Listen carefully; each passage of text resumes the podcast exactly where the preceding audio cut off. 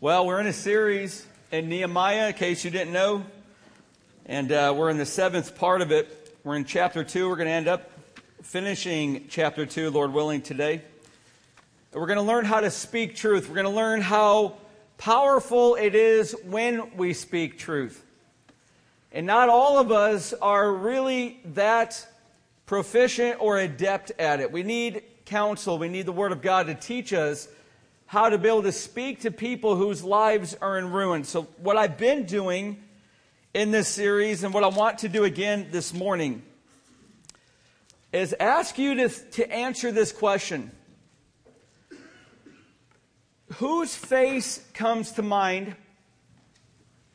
And it could be your own, but whose face comes to your mind when you think of somebody whose life is in ruin? Who's made a mess of their life, whose walls are down, broken down into rubble, whose face just came to mind. And what I've been trying to do is gently, I hope, implore you that if nobody's face is coming to mind, you're likely not living the Christian life the way you should. And that, my friends, is straight out of Isaiah 61. Jesus Christ has built a foundation. He has invited us into being those who restore walls and build streets of peace. That's our mission. Whose face just came to your mind? You know, Andrew, my six year old, woke up Friday morning. He was so excited. He was going to go spend the day at a new friend's house. And he said to me, sitting in my lap, and he said to me, Dad, my friend, he's got a huge scar on his back. And I said, Really? Why? Goes, I don't know, but it's pretty cool. I don't know if his friend would say it was pretty cool. I said, Well, you've got to go get the story. When you go over there, ask him, What happened? How did you get this scar? Listen, girls, I don't know about you, but guys, scars are trophies. We like them. We don't hide them. I know ladies, concealer, all that stuff. I understand that. Guys, these are our battle scars, right? These are things that we've gone through. These are exciting. We like to tell the story. When I was a kid, we used to get all the guys together and we used to tell what happened with this scar. I have a scar on my thumb and then went all the way down to my thumbnail. Because at the time, I was in eighth grade and I was the manager for our varsity basketball team and my job as ignoble as it was, was during halftime, I had to have oranges cut because the coach thought that oranges at halftime excelled your performance. I forgot to cut them. Coach says, Where's the oranges? I said, I don't know, but I'll get them right away. And I was cutting them like a madman and cut right through my thumb. I don't know if anybody really wanted to eat one of those oranges after that. But that's a battle scar. That's a wound. That's a scar that I could tell a story about. Listen, God allows us to have scars in our lives. There's nobody here without scars. People just might not see them. But when a scar comes and God heals that scar, we have now a story to tell. We've got a story to tell about our God. I'm in the hospital this last week with Sharon Stanzienzi. A week ago, Sharon, who's been in need and on a list for a kidney transplant, gets a call Sunday morning at 3 a.m saying, Get to the hospital. You're going to get your blood work. You're going to get prepped. We found a kidney for you. And we're going to put it in Monday, the following day. Well, I'm not going to tell you the rest of the story because I want Sharon to testify, but it's an amazing story that goes way beyond just a perfect match of a kidney being provided. As great as that is, there's a lot more to the story that speaks of God's power and His goodness, and I hope you're going to hear it from her own lips. We have scars in our lives. And when God heals them, they are stories to tell, to testify of His goodness. That's the power of speaking truth. What we're going to learn this morning is that we need to learn to speak truth to each other. We need to learn to speak truth about our God. And we need to learn to speak truth to those who oppose us. And as we return to Nehemiah, let me refresh your memory. Jerusalem is a city that's in ruin. Listen, it's been in ruin for over 90 years, almost 100.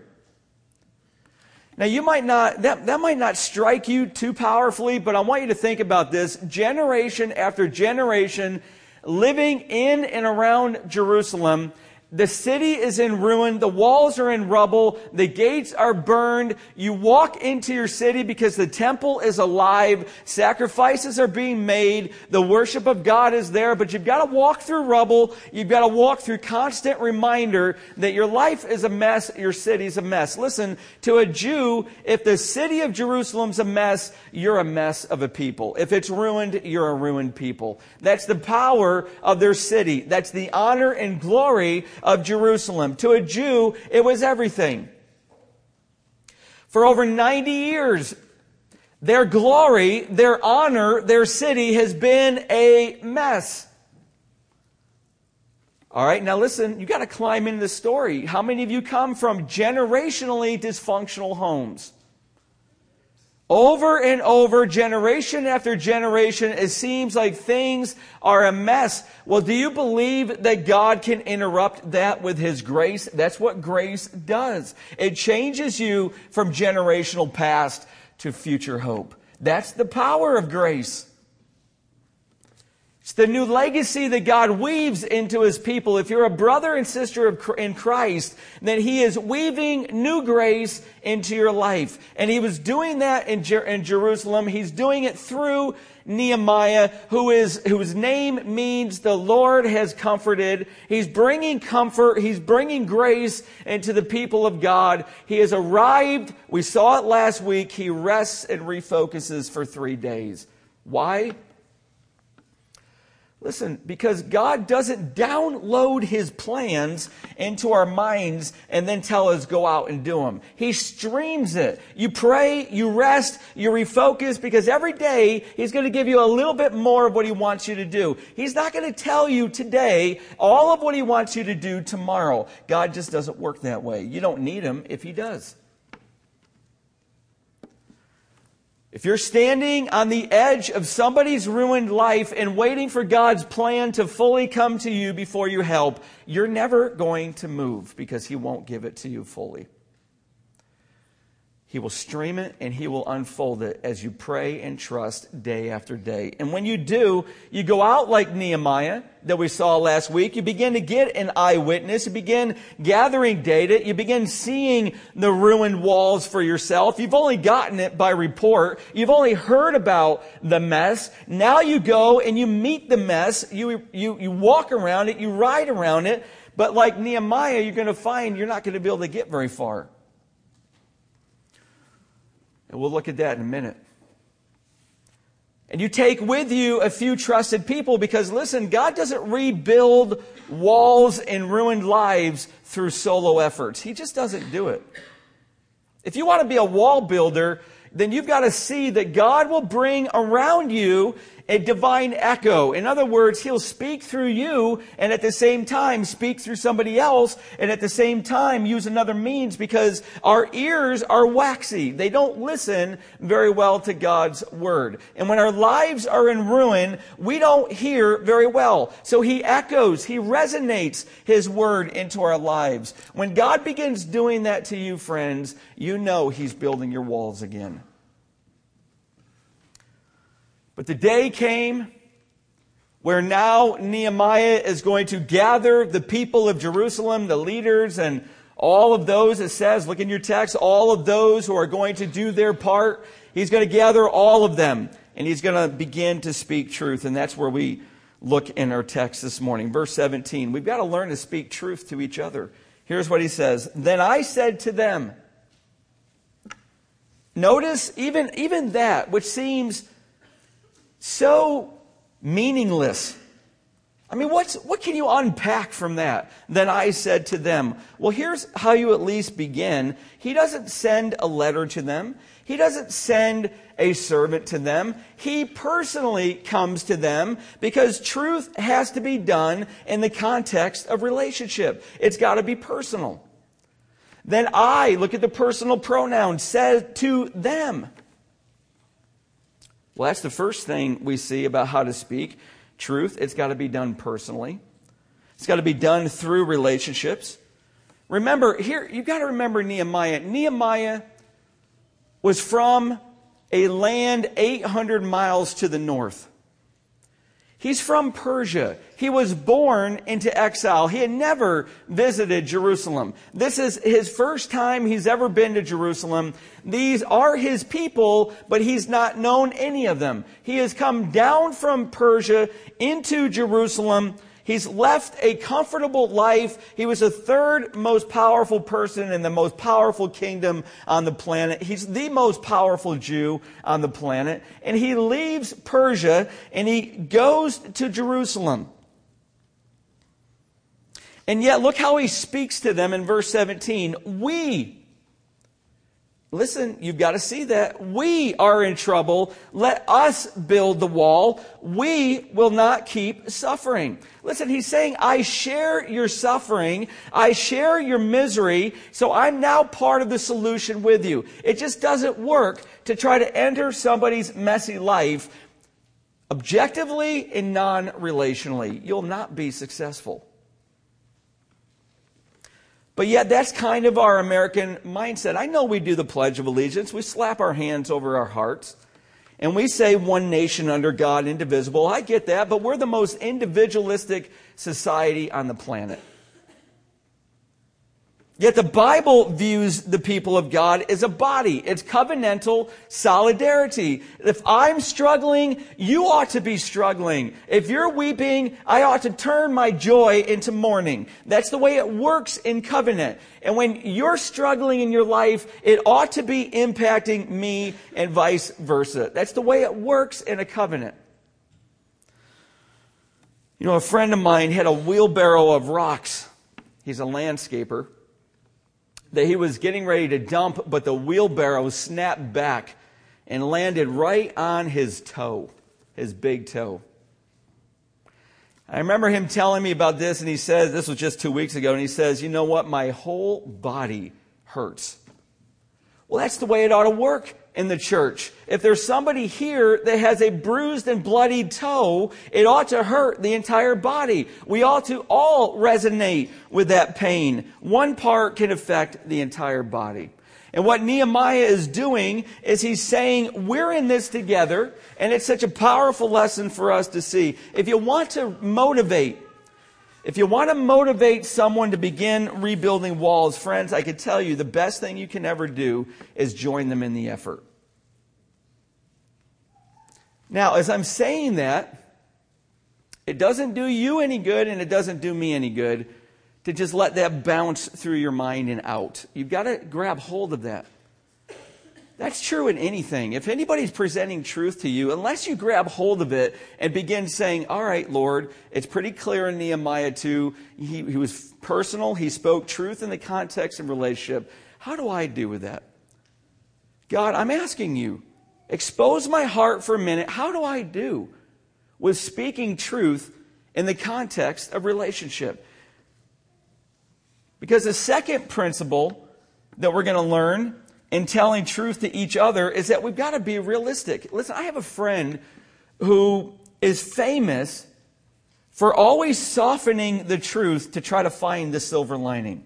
You could have your life falling apart around you, and this friend is going to reassure you and say, it's not that big of a deal. You're going to be fine. Me, I'm like, it is a big deal. Their life's falling apart and there's reasons for it. This isn't something you soften.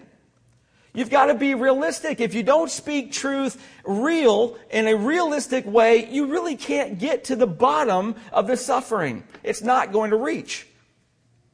If you're up on a valley, if you're up on a mountain and you're enjoying your life, but there's somebody down in the valley who can't even, who doesn't even know if they're going to make it from day to day, and you're up on the mountain saying, hey, come on up. The view is great. They're not going to be able to come up. They can't climb. You've got to come down to them. That's valley living. That's incarnational ministry. Avoiding the truth to protect the person, and by the way, to protect your relationship with the person. It's often why we soften it. It doesn't motivate anybody, and God never does it. Look what Nehemiah says Jerusalem lies in ruins and its gates burned. Listen, if you want a fist fight with a Jew back in 445 BC, then say something about their city. Yeah, I took a cargo load into Jerusalem and man, that city stunk. I'll never go back there again. I couldn't stand it. All you see is rubble. You want to get a Jew angry at you? That's the fastest way to do it. Their city was everything. It was their glory. It was their honor. You'll see in a minute. It was their past, their present, and their future. It was God's gift to them. Nehemiah is saying Jerusalem lies in ruins and its gates burned. It'd be like you and I telling somebody, your life is an utter mess. It's pretty realistic. But Nehemiah would not leave them there, and neither should we. You never leave somebody in the utter reality of the truth. You've got to connect them to the third point. Nehemiah spoke truth redemptively. There's some reason I'm using that word. He spoke truth redemptively. Look what he says. Come, let us build the wall of Jerusalem that we may no longer suffer derision. He just said, listen, your city, our city is in ruins and the gates burned. Be real with people. Don't try to soften it. Take the gloves off. Get down into the roots. Be utterly honest and realistic, but don't ever leave them there or you'll drive them into despair. You got to bring them to their hope. You got to bring them to redemption. Because God simply does not want to leave us in ruin. Friends, you know that, right? Listen, I know this, this dominates my thinking all week when I'm writing these sermons because I know so many of you and I know what you're walking through. And I know a lot of you are really struggling. A lot of you, the walls are down. Listen, God does not want to leave you there. And He knows what He's doing. He is the rebuilder and the restorer. And he will bring you back, but he will use Nehemiah's in your life. And Nehemiah's, you may be sitting here, you who bring the comfort of Yahweh. You might be the Nehemiah to somebody's friend. You might be a wall builder. That's the point of the sermon. How do we, this series, how do we learn to be wall builders? And what you've got to realize is your tongue, like mine, has great power. It can either bring death to people or bring life. That's what you're seeing behind me. There are no third positions.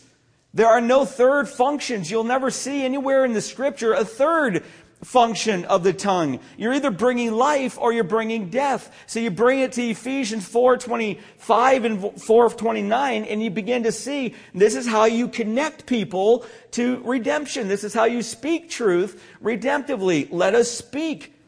Let each one of you speak the truth with his neighbor. Okay, we got that.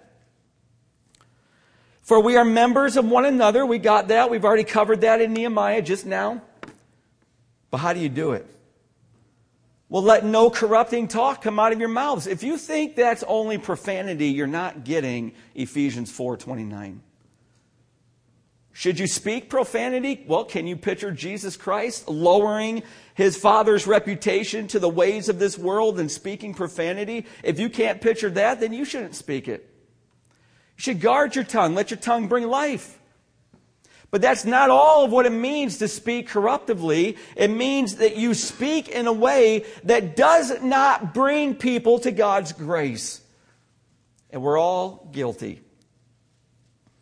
Look what it says. Let no corrupting talk come out of your mouths, but only such as is good for building up. Be a wall builder. Build people's lives up as fits the occasion. How are you going to know if you haven't taken your nighttime tour around the walls what the occasion is? You've got to know the walls. You've got to know the person's condition in their life to be able to fit the occasion and speak life. That it may give grace to those who hear. That's how you speak truth redemptively. You don't leave them in the utter reality of the mess of their lives. You bring them to hope. You bring them to what Jesus Christ can do. And when you speak truth to one another, you can't leave them in despair and hopelessness. You know, one of the things that I love to do when somebody honors me enough to tell me their stories, which I always take that seriously. That's amazing that people trust me, especially with this kind of weight in their lives. Here's what I do I'm always, I'm always going to do this. I sit there and pray and I go, Lord, I have no idea what to say. I'm not kidding you every time. Lord, I don't know what to say. Listen, if you think every pastor and every counselor comes preloaded with here's your question, here's your answer. That's not the way it works. God has to be live in the counseling. He has to be live in pastoral shepherding. He has to speak new truth to you. He has to speak new revelation. He has to apply it in new ways. Lord, I don't know what to say. What do you want me to say? But I always know this it's going to be two things. One, it's going to be the Word of God. Listen, I came from psychology. I was educated in psychology. That was my minor. I know psychology, and it never helps people get to the root. You're not at the root until it turns vertical between you and God. That's the root always. And psychology is great to get you on its way, but you've got to have the Word of God to get you to the root. And it's the Word of God that transforms your life. So I'm always going to be bringing, here's the Word of God. Why? Because I'm going to connect them to grace. I'm going to connect them to what God says. But there's one other thing I'm going to bring, and that's going to lead us to the next point, and that is this. You're not alone, and you're not the first person to walk through this struggle. And let me share with you, carefully and confidentially, but let me share with you how God has rebuilt broken lives and other people.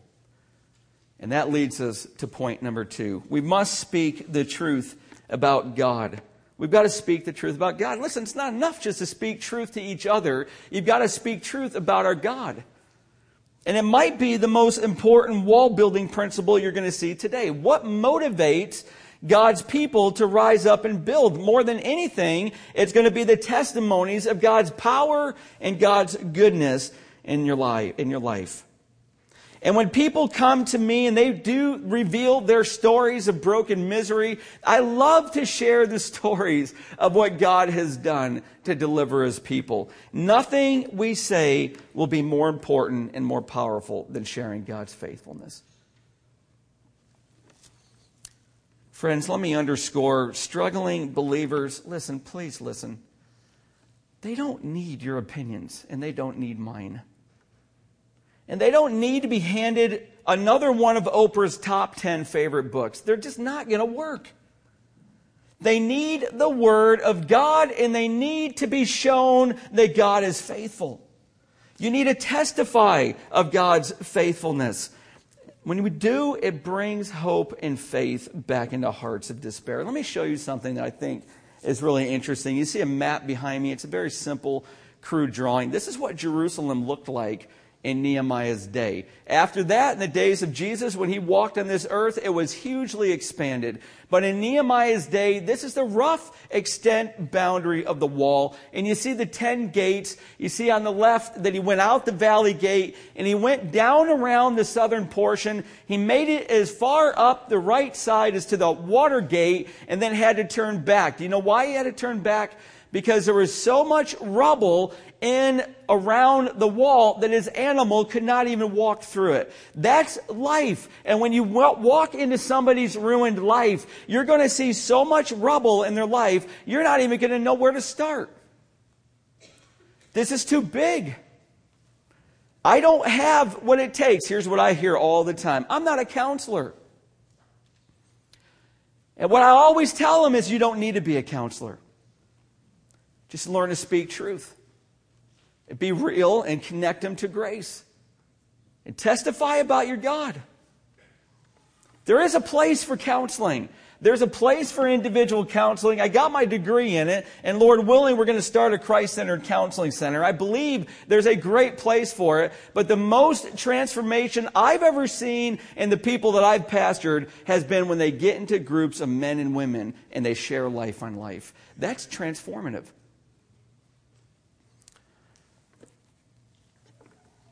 Nehemiah ran into rubble. Friends, you and I will do the same.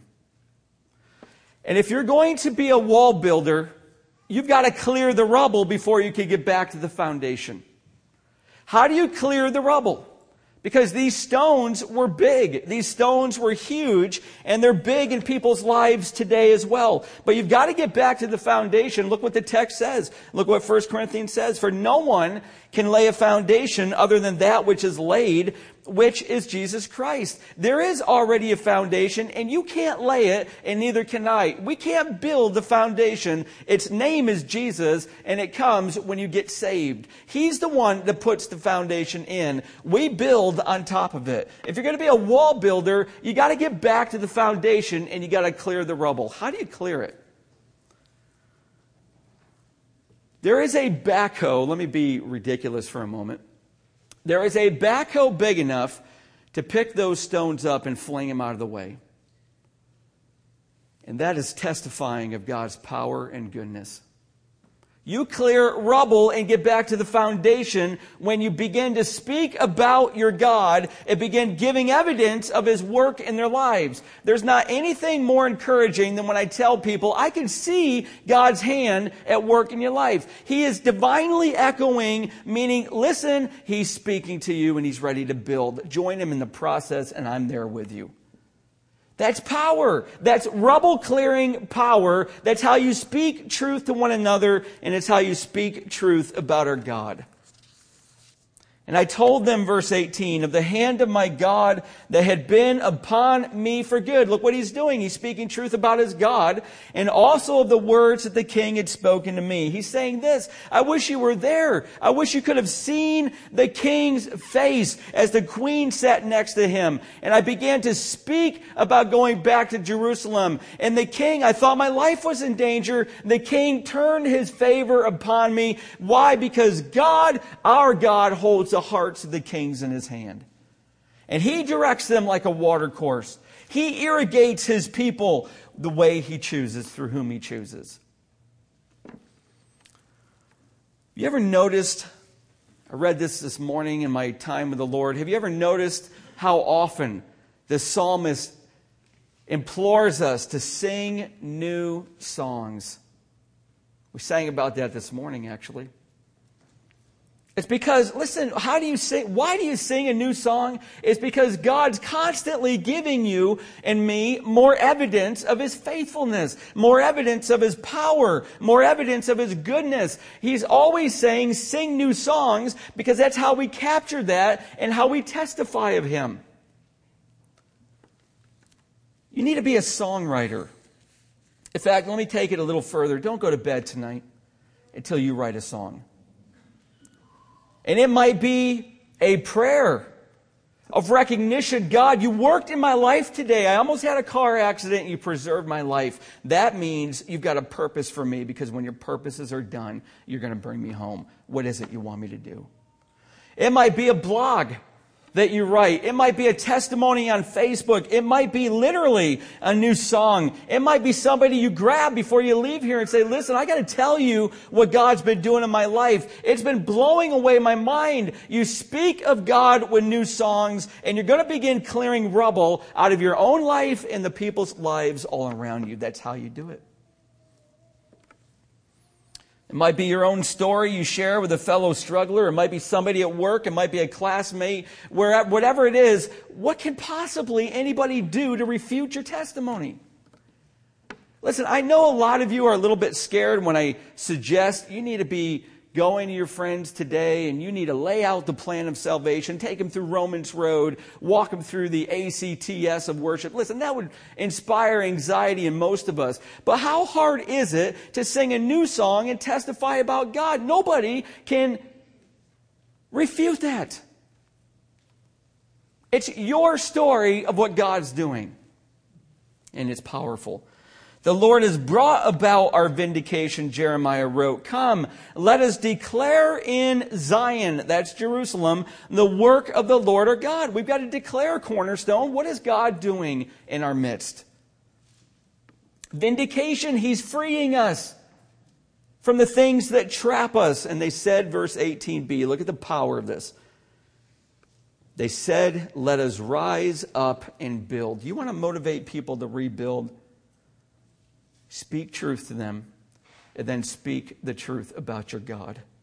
That's the power. So they strengthen their hands for the good work. But there's one more way that we speak truth, and this is hugely important. We speak truth to each other, we speak truth about our God, and we speak the truth to those who will oppose us. When I worked in a psychiatric treatment center years and years ago before I came into ministry, I realized quickly God got me that job for a reason. And that reason is always for the kingdom of God and His glory. Always. There's not anybody, any Christian in this room that has a different mission. Your mission, whether you're in secular employment or ministry, is always the same. Declare your God and expand the kingdom. Bring Him glory. That's what you do. And so I began to take my Bible into work, not because I'm a Bible thumper. I just wanted it. I needed it. I was constantly battling with the worst cases of the world, and I needed on my lunch breaks to refresh my mind. I needed to renew my mind. I wanted it in case any of my fellow counselors or any of the clients said to me, What's the reason for your hope? I want this because it's the letters of the king. I have no authority. God does. And here's the gospel of peace. So I would take this in, and all of a sudden I got a got a message in my box at work, and it was my boss, Bill, the director. said, Come here, I want to see you. So I went into his office. That's not a good thing. I don't know if I've ever been called into the director's office for a good reason. Been in there a couple times. He says, Tim, I've been hearing that you're got your Bible and that you're telling people about your religion. He's not a Christian. I said, Yeah, I am. But I'm being respectful about it. He goes, Well, I, I appreciate that, but you can't do that anymore. Said, Don't bring your Bible anymore. I'm at a crossroads. This is my mission. This is my life. What am I going to do? Because I could lose my job. And all of a sudden, the words of Jesus from Matthew chapter 28 I've been given, Jesus says, all authority by my Father, and I am sending you to teach, to preach, to make disciples, and baptize them. I've got the authority conferred through Jesus from God the Father. And I can't stop what I'm doing, but I need to be respectful. So I didn't bring the Bible. I started wearing t shirts with Christian verses on it. it's all right. I'll find a way. And I began trying to do the best work I could. I began to try to excel with my ministry through my employment. And I got another note in the box from Bill says, Come here, I want to see you again. Said, Lord, I don't know what's going on. I get in there and he says, You're still doing it, aren't you? I said, I don't have my Bible. You can't talk about your religion. What do you say? This is who I am. This is the hope that I have for the people here. So I said, I will be very respectful. And I lived, tried to live the fragrance of Christ in such a way that people would ask me. And when they asked me, I was able to lead a couple of the kids to the Lord and give them hope. That's legal. If they ask you, you could tell them. So I lived in such a way, tried to, that they would ask me. That's how you speak truth. You speak truth even to those who will oppose you because listen, when you begin rebuilding the walls of broken people, you got to hear this. I guarantee you opposition's going to come. It's going to come. It's a guarantee.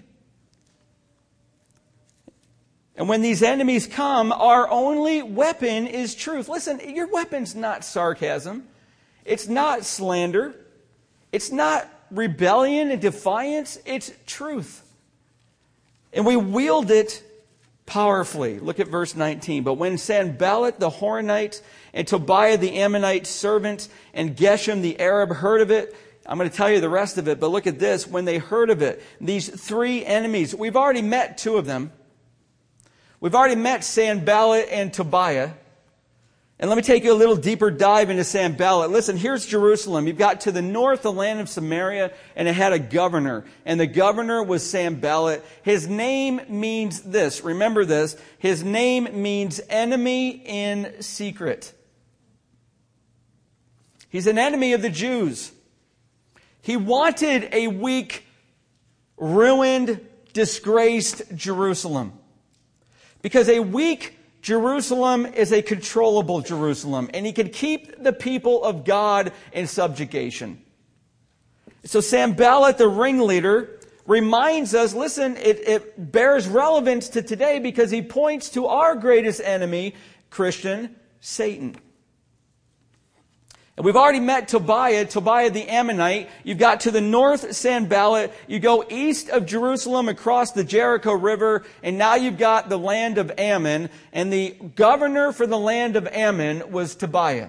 And Tobiah was a willing servant. He was a vassal in submission to Sanballat, and he worked with Sanballat all through Nehemiah, and he points to our second enemy. It's our own flesh, that part of us that still resists the glory of God.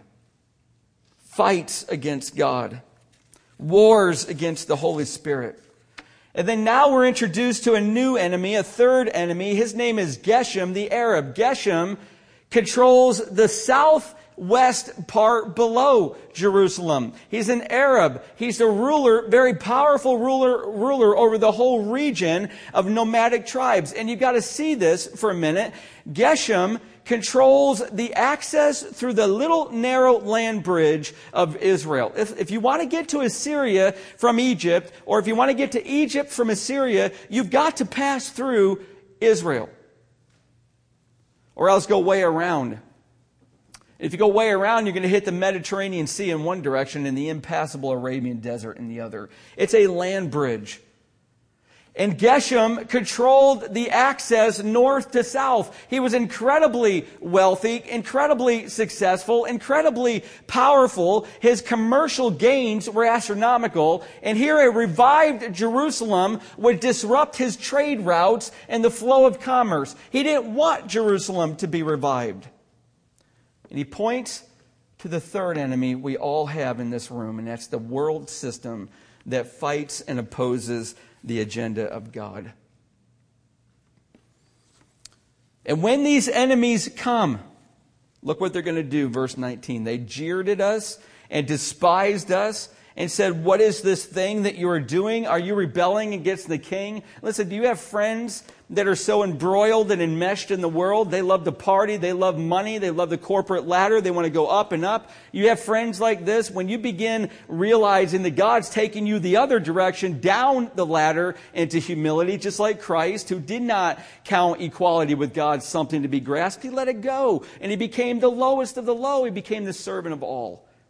And when you begin to see this and your friends begin to see this, listen, they're not going to understand. What do you mean you go to church every Sunday morning? What do, what do, you mean you're going on a mission trip? What do you mean you're serving God and you don't have time to go with us? What do you mean you don't want to go out and get drunk? Well, this is what the people of God don't do. And when you don't do them, your world's friends are going to despise you.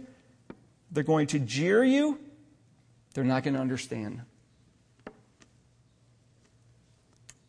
For the Lord loves Jerusalem. And he wants us to be a people for himself. Look at verse 20. Then I replied to them, The God of heaven will make us prosper, and we, his servants, will arise and build, but you have no portion or right or claim in Jerusalem. Listen, we don't talk like that. When's the last time you've said to your friends who are despising you, you have no portion, right, or claim in my life. We don't say that. So, what does that mean? If we're going to bring the very important, every word important word of God and put it into our lives, you've got to learn what this means. It means this. You have no portion, Nehemiah is saying to his enemies. Jerusalem's not yours. It's God's and it's ours. You have no portion of it. None of it belongs to you. Psalm 87 2. The Lord loves the gates of Jerusalem, of Zion, more than all the dwelling places of Jacob. For the Lord has chosen Zion. He has desired it for his dwelling place. They've got the portion, the Jews of God. And Christian, we need to learn to say the same. God has chosen you before, listen, before he created the universe. Well, how can that be? Well, you got to get in your mind the reality that God does not exist inside time like we do. He exists outside of time. He created time. Tomorrow, He can see you as if He's seeing you today and like He saw you a million years ago. He chose you and He chose me, brother and sister, before He created the universe. Listen, He's always had His eye on you. You are the apple of His eye. You know what that means? You ever been in a sandstorm and your eyes close to protect your eyelids closed to protect your eyes. That's what it means, the pupil of your eye. You're the pupil, and God closes to protect you when these enemies come. That's the truth. You've got to speak the truth about your God, and you've got to speak the truth to your enemy. You're that important to God. You are the beloved of God. He loves you, He takes pleasure in you. You ever thought through that? Listen, who do you take pleasure in? God takes pleasure in you, Christian brother and sister. When He gets to receive the text of your prayer, and when He sees you walking into His Word and meditating on it, He takes pleasure in the relationship.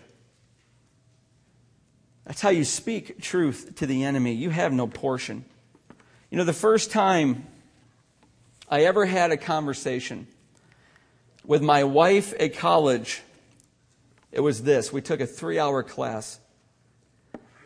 And in that class, there was a break in the middle of it, and I went to the bookstore and I went and I bought a Tootsie Roll, chocolate Tootsie Roll lollipop, and I came back. She didn't even know my name, but I had had my eye on her for a while.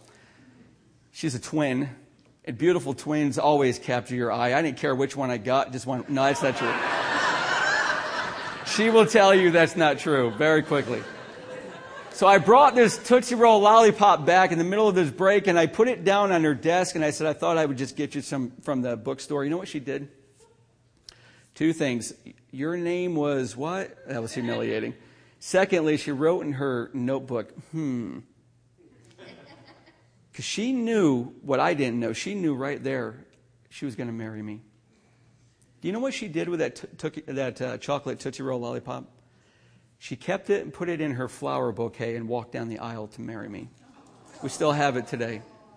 Listen, and as beautiful as that story is, and it is infinitely better, is the God who knew you before he created the universe and could not wait until you walked down that aisle to have a relationship with him. That's the God who loves you. That's how you speak truth when you're doubting, when the enemies of lies come against you when you worry about your shame, when you worry about how God, can you love me after I messed up again?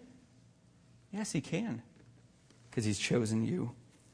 And then Nehemiah said that these enemies have no right. They have no authority over them. And the same is true for us. Jesus Christ has freed us. Listen, brother and sister, He's freed us from the power of Satan. He's given us a new heart. He's taken us out of this world system to serve God and to be His people. These enemies have no right. They have no truth to speak to us. And we've got a lot of truth to speak to them. We're His blood bought church.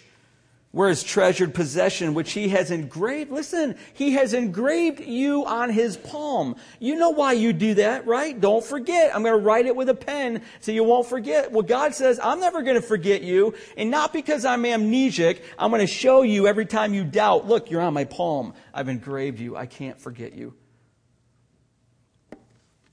That's truth that we belong to God. And when the enemies come against you and you begin to doubt again and you begin to lose hope that your walls will ever be rebuilt or that you could ever do any good for anybody's messy life, this is the truth you speak because that's Satan energizing your flesh in this world system to make you discouraged and ruined. But Nehemiah has one final piece of truth for the enemies. He says, You have no claim you have no memorial. Not only have you no portion, you have no right, you have no claim. Jerusalem's not your land. Jerusalem, friends, is a metaphor for the church, the people of God. Satan has no claim on us. There's nothing in us that he can say, You're mine. God's taken us away from Satan and made us his own. And we will build God's city again in Satan, world, and flesh, you will never be part of it. How do you speak truth? Listen, it's Satan. You have no claim over us. We are no longer under your control. Jesus has redeemed us. World, you have no portion with us. You have nothing that could truly satisfy our souls. Listen, go buy the world's goods and breathe the world's air and watch your lungs deflate and your satisfaction plummet. There's nothing in this world that can fill the, the spot in your heart that only God can occupy. And flesh, you have no right to us anymore. We're dead to you. We're going to learn to dress in clothing of righteousness. That's truth. And that's what we speak as wall builders to our enemies. That's the truth you give to those whose lives you're rebuilding and who are doubting that it could ever be done. 90 years they lived. Did I tell you this? I think I did a long time ago, not today. They tried to rebuild this. Look at Ezra. They tried to rebuild the walls and the gates, and they failed miserably because the enemies came. You want to know the worst despair you can get, take a Christian brother and sister who says, I've got to have my life rebuilt, and tries, and the enemies come and totally drop those walls again. You don't get despair that deep until you find those situations. But that's how we speak truth. Let me tell you one more thing, and this is really important about our enemies. Let me explain very, very briefly, I'm almost done, why their enemies were so angry why Tobias and Sanballat, and Geshem, why they were so fiercely opposed. Because they point to Satan, the world, and the flesh. Let me tell you why they're so active in this entire book, all the way to the very end of the book, and why they're going to be so active in your life as well. In Daniel chapter 9, verse 25, you see behind me, there is an amazing prophecy. Here's what it says I'll read just a portion. Know therefore and understand that from the going out of the word to restore and build Jerusalem to the coming of the anointed one, and Daniel gives a specified number of weeks and years. Do you know what that's saying? From that day where King Artaxerxes said to Nehemiah, You've got my permission, here's my letters, here's my resources, here's my soldiers, go back and rebuild Jerusalem. It set the clock in motion for the coming of the Messiah, and the enemies of God were fighting fiercely. That's why demonic activity was the greatest in human history when Jesus Christ walked the planet. They were doing everything they could to foil his mission. They're going to do everything they can when you rise up to build somebody's life. They will find a way to try to discourage you and frighten you and demean you. And if we're going to be the people of God who are wall builders, then we've got to learn to speak truth to one another, encourage one another and all the more as you see the day approaching, meet together for that reason. We've got to learn to speak truth about our God, testify of what God is doing in your life and through the lives of others, and we've got to speak truth to the enemies when they come. That is our only power. If there were more weapons at your disposal, I would give it to you. There is no more. And it's enough. Are you ready to build? Because next week, the building starts. Wait till you see the gates that they're going to rebuild.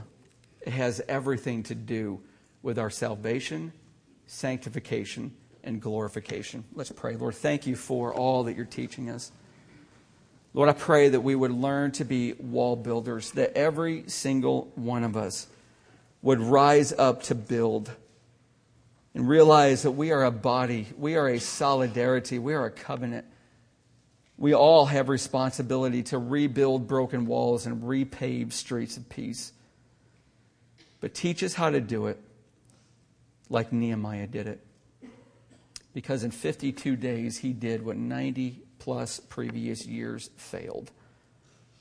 He knew how to speak truth. Teach us to do the same. We love you. We thank you. In Jesus' name, amen.